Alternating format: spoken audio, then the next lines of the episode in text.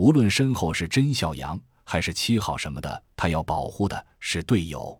二人一猫就这样走出近五百米，奥丁一直循着前面的气息，突然停住脚步，不走了，身上的绒毛根根竖起。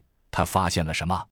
洛奇一挥手，让七号暂且隐蔽，自己则压低身形，悄悄地潜伏了过去。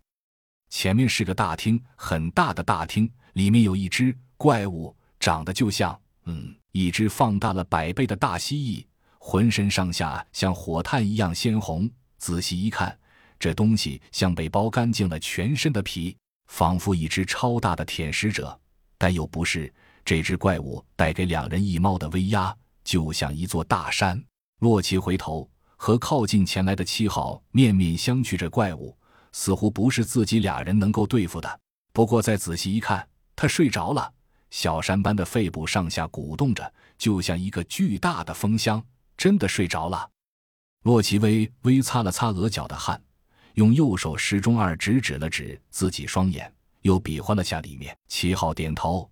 两人想尽办法拓宽视野，看看哪里有出去的路。有了，真的有了，有一扇小小的铁门，但恰恰就在那怪物的身后。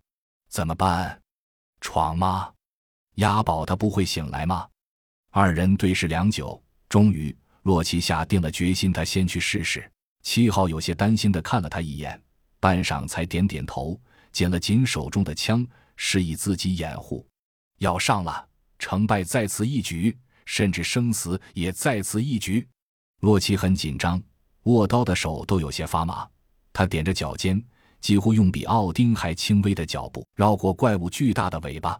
怪物没动静，洛奇长长而又缓缓地出了一口气，才再次迈开步子，趟过了怪物的后爪。就在这时，那怪物突然动了，洛奇吓得刀护胸前，热血往头上撞，就准备拼命。眼角的余光却发现七号在猛打手势，示意他不要轻举妄动。怎么回事？只见那怪物夸张的翻了个身，扭了扭脖子，转身又睡着了。洛奇心中一万头羊驼奔腾而过，你丫的，这拦腰身的真吓死人！见真的没事，方才示意七号过来。七号在黑暗中似乎掩嘴笑了一下，大概是为洛奇的失态。而后才以更胜洛奇的敏捷和轻盈，几下绕过怪物，与洛奇在小铁门边上汇合。两个对视一眼，一咬牙，轻轻把门拉开一道缝，铁门发出了轻微的嘎吱嘎吱声。二人心头暗骂的同时，几乎都闻到了怪物大嘴里的恶臭。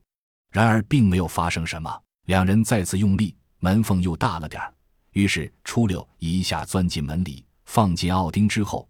两人又联手轻轻关上铁门，黑暗中，两人互相发出会心的微笑，这才发现背上早已湿透。